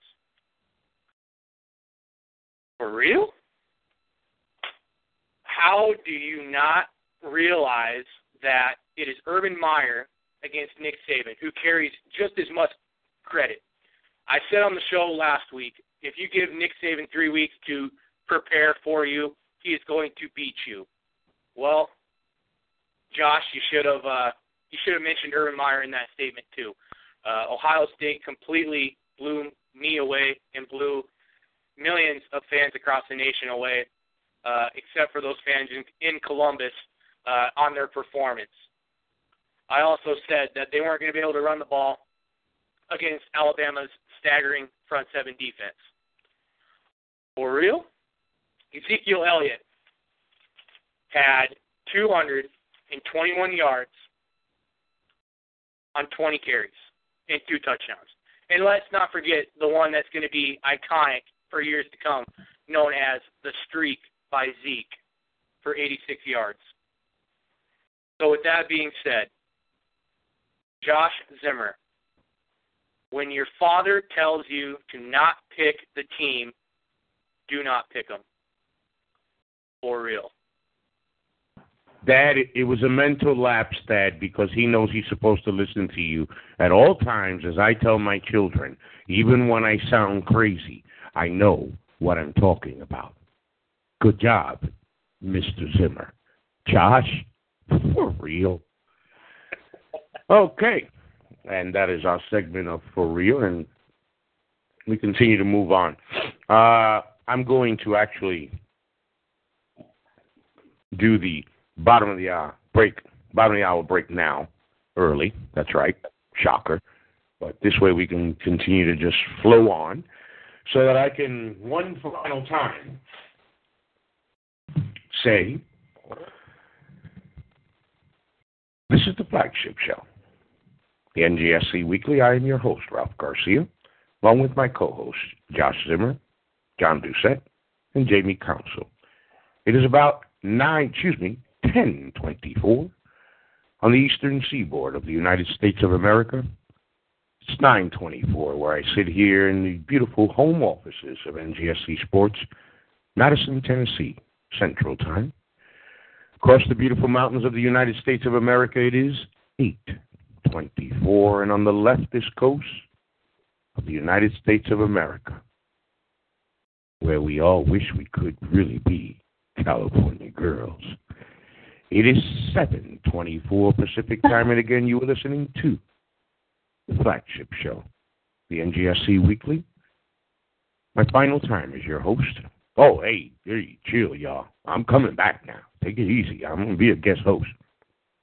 But see, I'm going to invade you from all places because I'm going to be a guest host on this show and our other shows and who knows where I might pop up. But I do want to move on right here. Uh, of course, as everybody has known through the years and they've heard me say, I just hated the bleep CS. I just did. I I don't care that I live in SEC country and and watch it turn into the SEC national championship tournament basically for the better part of 16 years. But it's over now. And this year was the first year, of course, the the inaugural college football playoffs. It provided us such excitement, especially in the opening weeks, where oh, here we go again. It's going to be another freaking SEC party. And I mentioned on the air, everybody just chill, take it easy, man. It's like the first three weeks of the season. Let the season play and play and play. The old saying. That's why they play the game. So the season wore on and wore on. And finally, four teams Alabama, Ohio State, Florida State, Oregon. Did Jameis Winston win another national championship? Nope. Could Alabama and Nick Saban rise again and win another in this amazing dynasty? Nope. It is third string quarterback. Cardale Jones, a kid who who is showing confidence, they say on the sideline and in the huddle, that's well unheard of. In other words, the kid right now doesn't understand where he's at. He's going to need to do that one more time. As Ohio State, of course, plays the mighty Oregon Ducks for the inaugural College Football Playoffs National Championship. Of course, that will take place Monday. And, well, guys, it's here. The excitement, all the questions, the drama, of course, the many times. John John didn't enjoy, or at least he didn't sound like he enjoyed this this thing all year long. So John Doucette, here we are, the final game, Oregon, Ohio State. Well, I just think this is going to be a contrast in styles. I mean, Oregon's going to want to play fast, much like they demonstrated in the Rose Bowl against Florida State, uh, especially that second half when they uh, scored six straight times five of them that covered at least 21 yards. The last four touchdowns coming off Florida State turnovers. I mean, they really did amp that game up to a, another gear that Florida State just could not handle and frankly didn't possess. Uh, Marcus Mariota had a great day himself, 338 yards passing, uh, one rush, uh, one rushing touchdown through a couple of touchdowns. I mean, uh, they they really did a great job of taking advantage of uh, the mistakes that the Seminoles made, the turnovers, five of them, and all by the time the game was over. Uh, they really did uh, demonstrate to to the country and to the college football world that uh, if they can impose their will on you, it's probably going to be uh, impossible to stop them. Uh, meanwhile, Ohio State, I think, demonstrated a, a ground and pound attack that I'm not sure that Alabama was really prepared for. That Ohio State offensive line, which at the beginning of the year was really criticized for not potentially being very good, has become very good by the end of the year. And they just controlled that line of scrimmage the way no offensive line uh, has ever, at least this year, controlled that line against Alabama. Uh, they opened up gaping holes and allowed not only Elliott to uh, to do his thing, but also uh, Cardale Jones to also uh, uh, get time in the pocket to throw the football and uh, to be a very effective and efficient quarterback, uh, running an offense that uh, you wondered how much he really knew and how much he really understood how to do it. But he certainly demonstrated in the uh, in the Sugar Bowl that uh, he is well aware and very capable of how that offense is expected to run. If Ohio State can can continue that ground and pound approach, and if they can shorten the game and just uh, find a way to neutralize Oregon's speed, they've got a chance. But if Oregon can impose their will the way they did against Florida State, I just can't see how Ohio State can pull this off. Gosh, before you uh, before I finish my final 30 minutes as host of the show, and I will turn it over to you, Josh, in the final two minutes to take us home. Uh, I need you. I need a favor, Josh. Could you could you do me a favor and could you tell me a defensive bedtime story, please? And and and and what I need you to tell me in that story is, and it's really important because I don't want to sound really bad, but Uncle Josh, how the hell is Ohio State defense going to stop Oregon? Well, that's that's the question that everybody's going to ask, um, and that's the question that everybody is going to ask until the game on Monday, and that's even going to be questioned uh, up until the final clock. Um, let, let's let's get this straight right now. Uh, let's let's lay it all on the table. Oregon is built to play against the spread. Uh, you look at the Pac-12; it is not power I anymore. Uh, you look at the SEC; it's a little bit more still coveted to run the power I back offense. Pac-12 has gone all spread. USC, UCLA, the two Washington schools, Oregon, Oregon State, Arizona, Arizona State. Uh, I don't even need to add Utah in there because they've been spread ever since Urban Meyer was there back in the 2000s, early 2000s. Um, their their defense is built to play against the spread. Ohio State's, on the other hand, is not. You look at the Big Ten. Big Ten is kind of like uh, the old grandfather trying to learn how to use technology. They're still trying to catch up. Uh, offensively, they're starting to bring that flair in. We saw it with Ohio State. We saw it with Chris Hoke at Michigan. He did bring a little bit of the spread element to that Wolverines offense. But for the majority, Minnesota, Indiana, Nebraska, uh, any other school, um, Purdue, Northwestern, Illinois, yeah, they have spread packages in spread formations, but they are a dominant run under center, power first team. Their plays and their passing game is set up off of the run. It's very similar to the NFL offense that you can uh, see down in Indianapolis with Pep Hamilton. Run first, move and play play action off of that. Uh, it's going to be fun to watch because I love Oregon's defense. And again, people forget that yeah, they had stars on that defense, but they didn't have their biggest star in Ifo Ekpre Olomu, who is supposedly, and rumor has it, as about 20 minutes ago, I just saw it on Twitter, he is going to be back for this game. He is practicing. He's in a little bit of a knee brace, but he is practicing and ready to go. That's going to be another element. You look at Ohio State's offense, particularly in the receiving game. They love to stretch the field. A lot of crossers, a lot of drags underneath. But in terms of their outside receivers, their X and their Ys, the guys who are lining up outside the numbers, all vertical routes, 10 to 15 to 20 yards even plus. Uh, Devin Smith has become a vertical weapon. Uh, he's the guy that they're going to try and stretch the field with first. And I would not put it against Oregon to land and leave Ekpre Olomu on an island one on one with Devin Smith and see who wins that battle. I'm putting my money on Ifo Ekpre Olomu, but that's just me. Within the running game, Oregon's front seven is fast.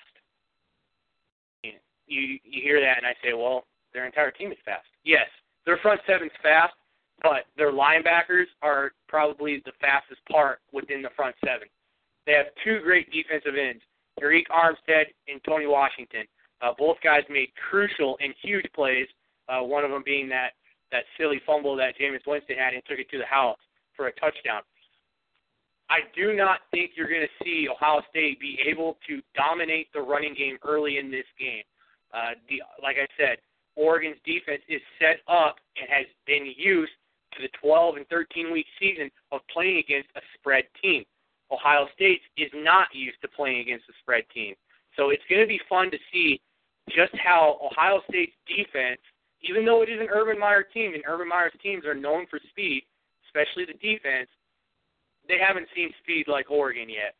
You look at the games they played this year, particularly in the Big Ten, you cannot convince me that anybody on that Big Ten roster is as fast or faster than anybody on Oregon's offense. And they haven't played a quarterback like Marcus Mariota yet. Blake Sims is not Marcus Mariota. There's a reason why Marcus is called Super Mario, and he won the Heisman. You know, it's going to be a very fast-paced game, like John said. Oregon is going to easily control the clock with their fast-paced tempo. They're going to control the pace of the game defensively with that fast-paced tempo. I don't think Ohio State's going to be able to match that at all. Uh, I am going to stick to my guns, and and I know my dad's listening. He's going to tell me it's a bad choice, but I'm sticking to my guns. Oregon is going to run through this game because of the teams that they played beforehand have helped build confidence and have helped build that swagger that they're going to bring into that game, and they're they're going to be untouched. Uh, it's going to be a landslide, in my opinion. At the beginning of this year, I chose the Oregon Ducks to win the national championship. I then repeated that again at the end of the college football season. But the Oregon Ducks win the now. Each time I said that, I asked myself, why are you saying that? Jamie, in the four years that Mariota's graced Oregon and and the green uniform and the, and the crazy uniforms. That's one thing with Oregon. You just don't know what they're going to wear. They're going to wear gray gray uniforms for the title game. But one of the things that has always gotten to me is Marcus Mariota. Mariota just couldn't finish the season. He just couldn't finish the season. He just wasn't the type of leader that I was looking for in a kid. You know, you see this mighty offense in Oregon, and one would many people would ask, "Well, why hasn't Oregon won a national championship already?" They definitely had the offense to do it.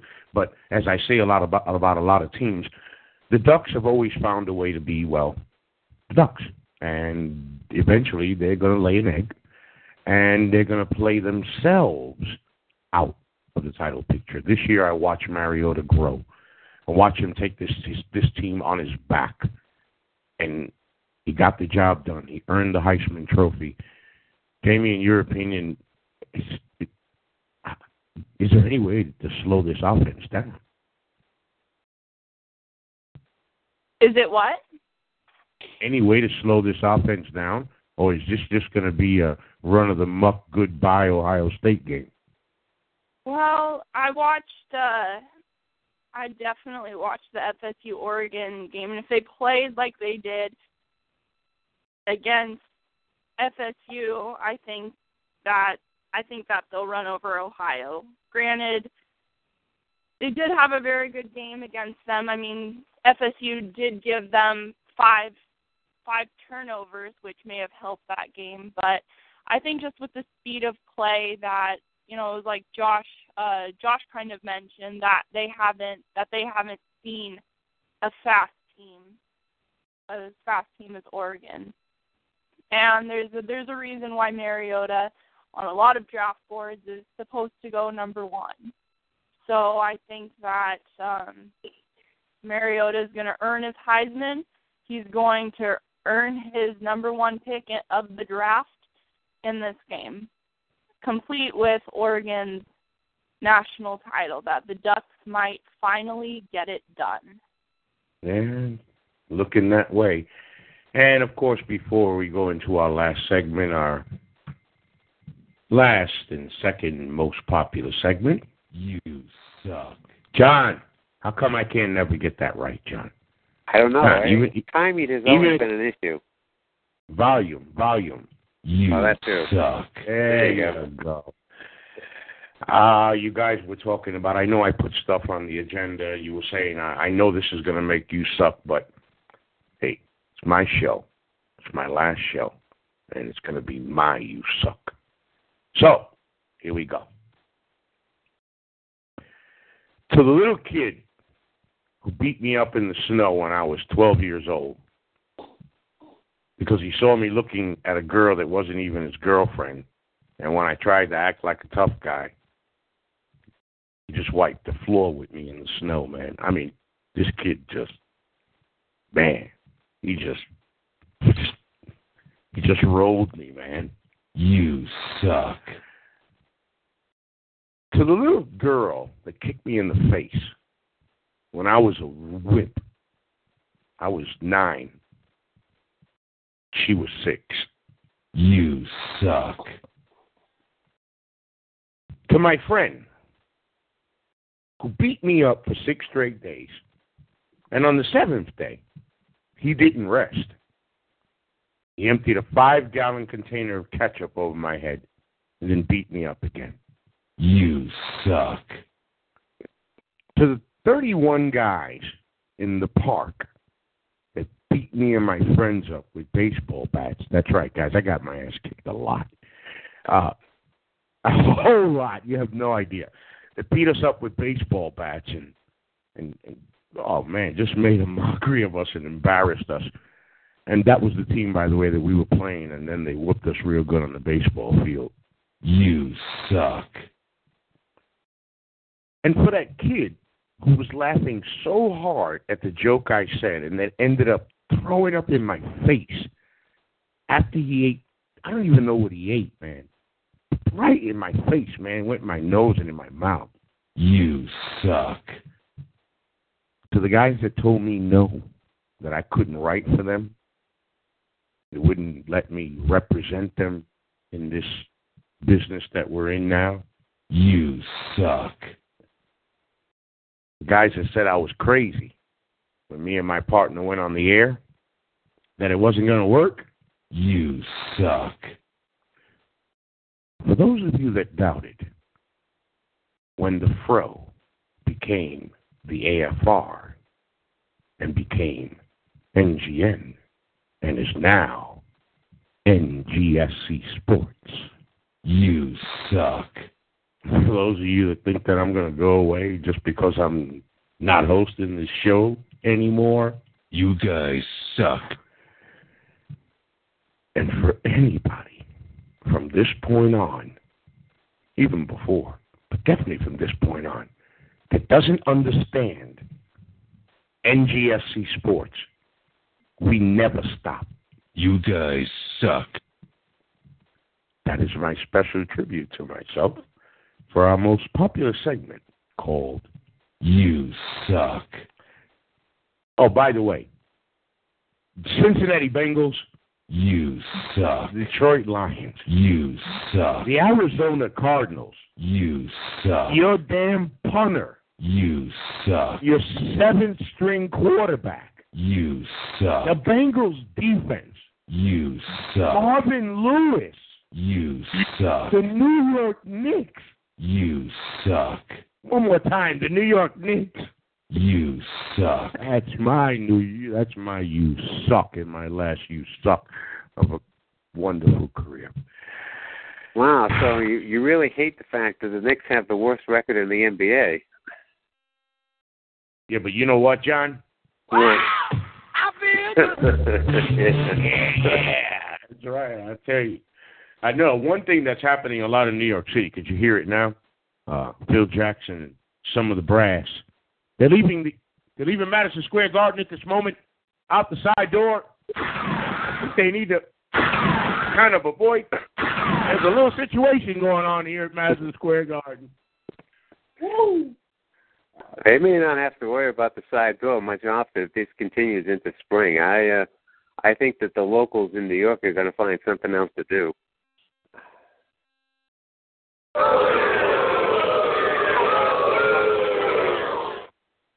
Just really bad. John, we're going to talk Great American Pastime. Ah.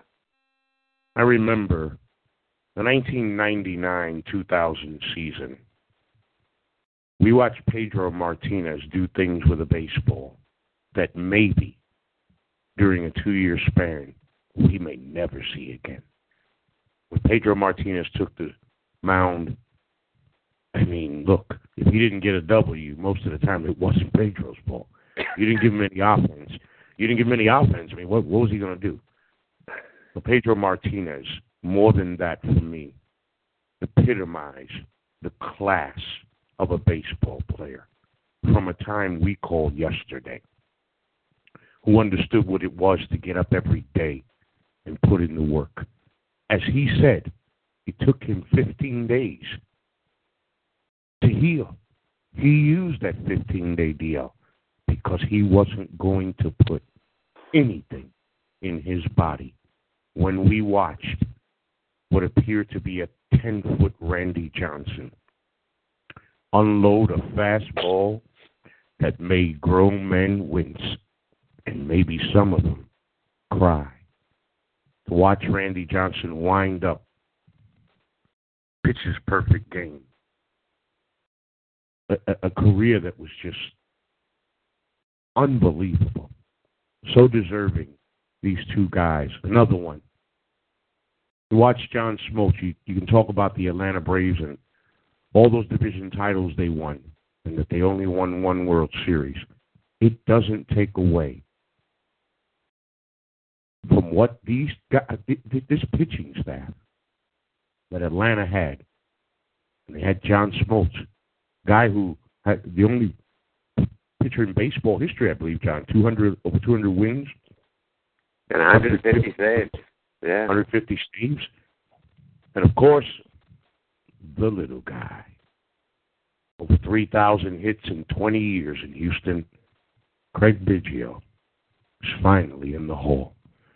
John, it's the first time in nearly 50 years that four guys make it to the Hall of Fame. And we have to agree this is four deserving men. Oh, I think first of all, I think Craig Biggio should have made it last year. By the way, uh, but having said that, I think that uh, this is a class that uh, really is um, star-studded. There's no denying this. Uh, Randy Johnson's 22 seasons in the bigs, 303 wins, 166 losses, five Cy Youngs, the one World Championship with the Arizona Diamondbacks. He led the league in in strikeouts nine times averaged 10.6 strikeouts per nine innings, which ranks him first among all pitchers. In 2002, he won the pitching version of the Triple Crown, wins, earned run average, strikeouts, and as you mentioned, in 2004, at the age of 40, became the oldest person to throw a perfect game in MLB history. The numbers are eye popping. What he was able to do was eye popping. The thing that I cannot understand he got 97.3% of the vote. How could anybody in their right mind who looked at the body of work that Randy Johnson presented could not vote him first ballot Hall of Famer? I, I do not understand how you could have picked somebody else over Randy Johnson looking at this body of work. It just it's mind boggling. Pedro Martinez Shade of, shade of Tom Seaver, huh? Absolutely, absolutely, it is. Pedro Martinez. Well, I got the opportunity, as I've mentioned before, working working with another company, uh, to be able to be in Fenway Park for many of Pedro's performances, and it was the kind of theater, it was must see television that uh, really Red Sox fans came to love. Three Cy Youngs led the major leagues in earned run average five times, and was a key component to the 2004 championship that the Red Sox finally uh, got and, and ended that 86 year curse. Getting 91% of the vote for Pedro, I think, is also very impressive. Kind of surprised that it wasn't higher than 91%, but still. Um, his career, of which the seven years spent in Boston, I, I think there are two memorable performances for him. One was the playoff game in Cleveland, where he came out of the bullpen, five innings, no hit ball, to allow the Red Sox to advance to the American League Championship Series against the Yankees. And then his performance in Yankee Stadium in late September when he struck out 19 guys after giving up a, a home run to Chili Davis early on, a Friday night in September, uh, a game the Red Sox needed and won 2 1. Uh, those were the kind of performances that really Red Sox fans not only came to, to love and, and to expect, but uh, um, really came to cherish it as, as time went along. Yeah. If you talk about 300 game winners, John Smoltz would have been a 300 game winner if not for the fact that he decided to help the Braves out by becoming their closer. And that's where the 154 saves come from. But if John Smoltz had been a starter for his entire career with the Atlanta Braves, and unfortunately he went to a couple of other stops toward the end of his career, John Smoltz would have been a 300 game winner. He had that kind of stuff. He had that kind of durability, and he had that kind of work ethic along with Tom Glavine and Greg Maddux and, and some of the other brave pitchers that were part of that staff that won the division championships and that one world championship. Craig Biggio is really the guy that I'm most happy about. Played his entire career with the Houston Astros and ended up with 3,060 hits. Played three positions, was an all star at all three catcher, second base, and center field. And as I said, spent his entire career with the Astros at that time as a National League team. I do think of all four of these guys, Craig Biggio is probably the one that's going to get the least attention. I think that's a shame because he does deserve to be not only in the same spotlight with the three guys that he's going into the hall with, but I do think that his career and his body of work is something that deserves more respect than it's probably gotten from the baseball writers and really from the baseball audience as a whole. But this is a great class that's going into Cooperstown in July, and congratulations to all. They gave us uh, they gave us some of the greatest memories we'll always remember, John, in baseball. And before I turn it over to our youngsters, uh, let me uh, throw out another few names right here. Uh, sound effects, please.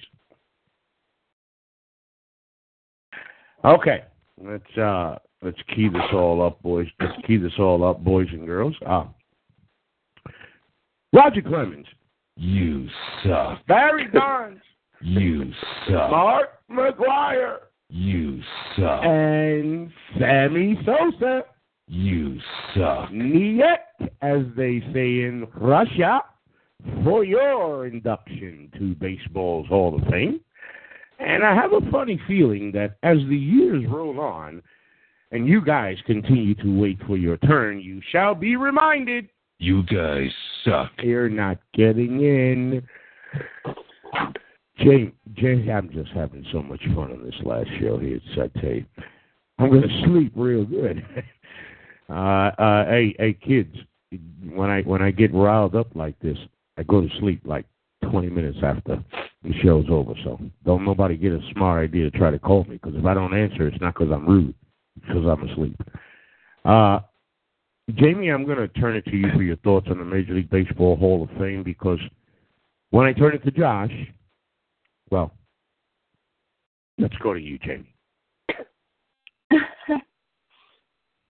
well, I feel like um I didn't watch a whole a whole lot of baseball growing up. Um I was you know, that's kind of the era of my life where I was always playing and you know, paying attention, but you have to one name I do know is um John Smoltz, you know, he uh he uh was the first uh the first ballot the only pitcher in the major league um with two, at least 200 wins and 100 and 100 saves. So that's kind of um that's a name I do know, and I didn't really, uh, like I said, I didn't really watch a whole lot of baseball. You know, I know the big names, and I do know of um, some of the names that missed uh, missed the Hall of Fame, like Barry Bonds that you just mentioned on. Ooh, ooh, I, I was going to ask you.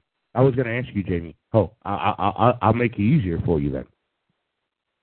Have you heard of Roger Clemens before? I have. He's not. I he's have. not getting in. He's not, I didn't know if you know this, but he's not getting in. Have you heard of uh, Mark McGwire before? I have. He's not getting in either. he's not getting in either. Have you ever heard of Sammy Sosa? Um, yeah, once or twice. He's not getting in either, dear. And this guy's a little popular here and there. Barry Bonds. Ever heard of that guy? Yeah, he's not getting in. He got less than And 40% he's not getting in either. You're right. Oh, these idiots. I swear to God, man. And you know what the sad part about it is? It's is all. that yes, go ahead, go ahead, Jim. Oh, I was gonna say it's just it's just all politics, you know, with all the performance enhancing drugs that's gone on, and I I don't know. I mean, you can put me on as many many things as you want and pump me up and I I can't do half the things that some of these athletes there is that are getting busted for them, you know, and I mean that's a whole other thing in itself, but that's the reason why these big name guys aren't getting in, you know. And they never and they never will. John, it was fun to uh but that that that home run exhibition by McGwire and Sosa, man, that those couple of years, that was it was fun to watch. It did. Well, I must admit, and the, and the other thing, when you think about Mark McGwire, the performance that he gave in the 1999 All Star Game at Fenway Park, first round of the home run derby, when he swatted, I think it was 10 or 12 consecutive balls over the monster and into Lansdowne Street, is one of the more impressive displays that I've ever seen uh, from an individual, even if it was a, a home run hitting contest. Uh, the timing, uh, the the hand-eye coordination that he possessed. Uh, it's a shame that he went down the path that he did because clearly he had the ability uh, that he really didn't need to do what he ended up eventually doing. And I think that in his case is the shame of it all uh, because uh, he possessed what easily could have allowed him to become a Hall of Famer. Yeah, yeah, yeah. I mean, because you, you look at Bonds' career, if he was a Hall of Famer before anything of steroids ever came about. Look, and you'd say the like- same thing about you- you'd say the same thing about Roger Clemens. I mean, he was a guy that also possessed the same thing: two 20-game strikeout performances with the Red Sox, um, and and would go on to uh, also continue pitching well for the Toronto Blue Jays, uh, for uh, the Yankees, and and uh, you know, again, a guy that worked extremely hard, but unfortunately went down a path that was frankly unnecessary. I have never done performance enhancing drugs. Yeah. Yeah. Rafael, Pal- Rafael Palmeiro won't get in either. Ladies and gentlemen, there's about three and a half minutes left on the show. I'm going to take about a minute here. You guys see, I didn't even care about Josh's opinion on the Hall of Fame. It's not my problem. Obviously, uh, obviously. That's not, it's, it's, not, it's not it's not my problem anymore. It's his problem now. But I will say this: it has been an absolute joy over the last eight years to be on the air and talk. I've always said, you know, I I've, I've always run my mouth and talk crap for free. Might as well get paid for it, and and not exactly that way.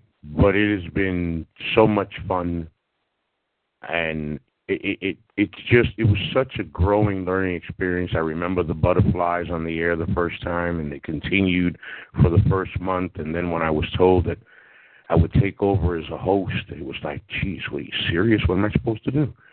And the evolution continued. I will continue on, as you all know, as the CEO of the company, because there are other things that are coming up. Yeah, as we say down south, hey, y'all better be ready for what we finna do in 2015. But at this time, I do want to thank all the listeners that have, well, bear, you know, I know I got on your nerves. Thanks for hanging in there with me. We really appreciate that. I appreciate it through all the years. At this time, right now, I'm going to bid an adieu to all of you. And I will turn it over now to Josh Zimmer. Josh Zimmer, as I said, thank you so much, young man. Thank you, Mr. and Mrs. Zimmer, for your son. That it, I will never be able to thank your parents enough because, as I've told you privately behind the scenes, there wasn't nobody going to touch my show. This is my baby. I, it, I was never going to stop doing it.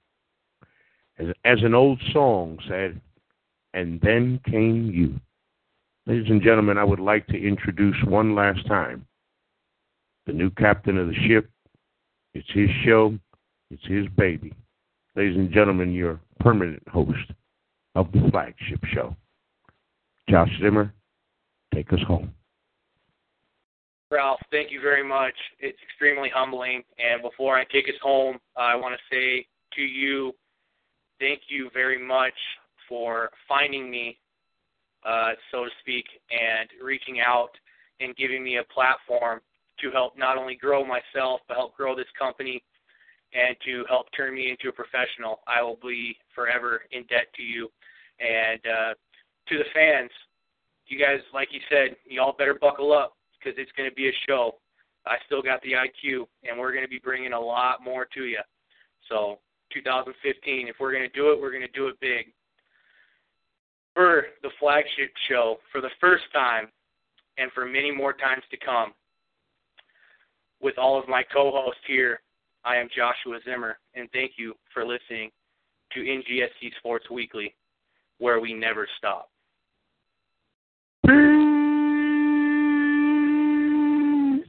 I want to go. Um, I want to grow up.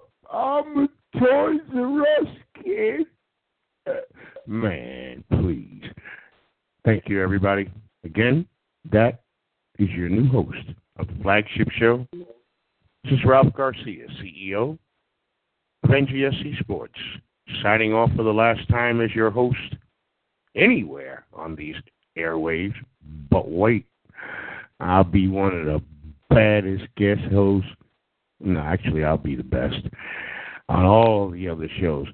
Just like our company motto says, I'm the same because, of course, I am at NGSC Sports. Kyle, I said at NGSC Sports. He'll chew me up because he said we are NGSC Sports. And at NGSC Sports, we never stop. Ladies and gentlemen, thank you so much. I've appreciated all these years. I'm going to go ahead and uh, put on a suit and tie and, uh, not really, and get in this office and uh, get to work because there's a lot of work to do. And as you already know, you've heard it. Josh Zimmer will take will he's going to take care of you every Tuesday night. Thank you, Josh. Thank you, John Doucette. John, always my friend, for being my co-host. You you just showed up and you came for the first hour of college football, and then I was able to kidnap. I mean, I, we were able to get you on this show and keep you here. I look forward to Tuesday nights when I'm sitting in the office here trying to make this puppy blow up, or getting this puppy blown up. Say it right. As I listen to the new flagship show hosted by Josh Zimmer, John Doucette, and hey, she's going to be around too. That's right, guys. It wasn't a one-time thing. I don't want, you know, I don't like to tease you guys. I ain't to do you like that. Thank you, everybody. Guys, thank you very much. Uh, that's it. I can babble all I want. It, it, I'm acting like I don't want to get off the air, right? Peace.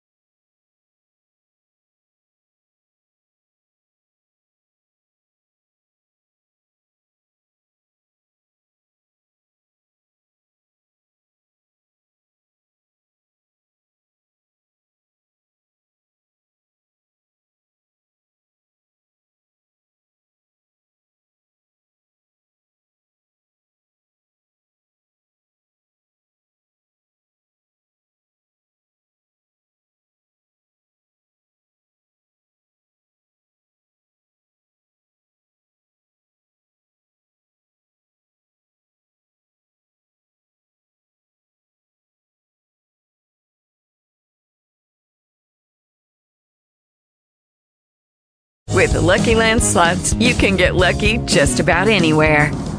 This is your captain speaking. Uh, we've got clear runway and the weather's fine, but we're just going to circle up here a while and uh, get lucky. No, no, nothing like that. It's just these cash prizes add up quick. So I suggest you sit back, keep your tray table upright, and start getting lucky. Play for free at LuckyLandSlots.com. Are you feeling lucky? No purchase necessary. Void where prohibited by law. 18 plus terms and conditions apply. See website for details.